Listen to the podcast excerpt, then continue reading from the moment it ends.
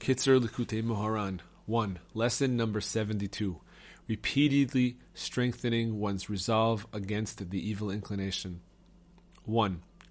When a person awakens to repentance, and he then wishes to enter God's ways and to travel to the tzaddik, he is constantly attacked by a stronger evil inclination.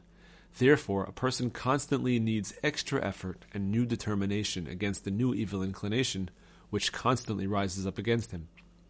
This explains why sometimes when a person is aroused to travel to the tzaddik and to men of truth, he has a great desire to do so, but afterward, when he begins to travel, his desire grows weaker.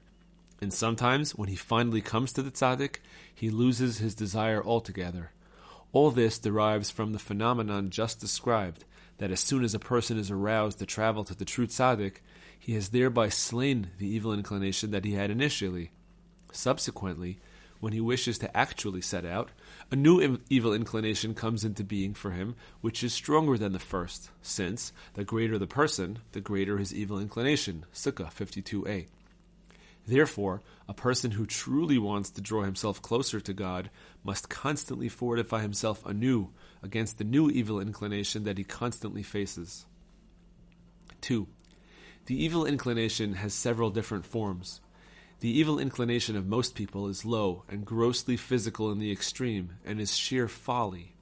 Anyone who can think the least bit clearly and has some slight conception of the greatness of the Creator undoubtedly considers this type of evil inclination to be great folly and madness. Even the test presented by sexual lust is mere folly to him and requires no effort whatsoever to resist. Instead, a person like this has a different evil inclination which is much loftier than this. But the evil inclination of most people is truly great foolishness for a person who possesses real intelligence alone and nothing more, meaning he need not be a tzaddik or have attained any particularly high level of purity. 3.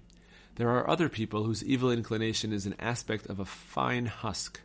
This type of evil inclination only incites a person who has very strong willpower and who has reached a slightly elevated spiritual level. However, this is still not the evil inclination of the true tzaddikim, since their evil inclination is literally a holy angel.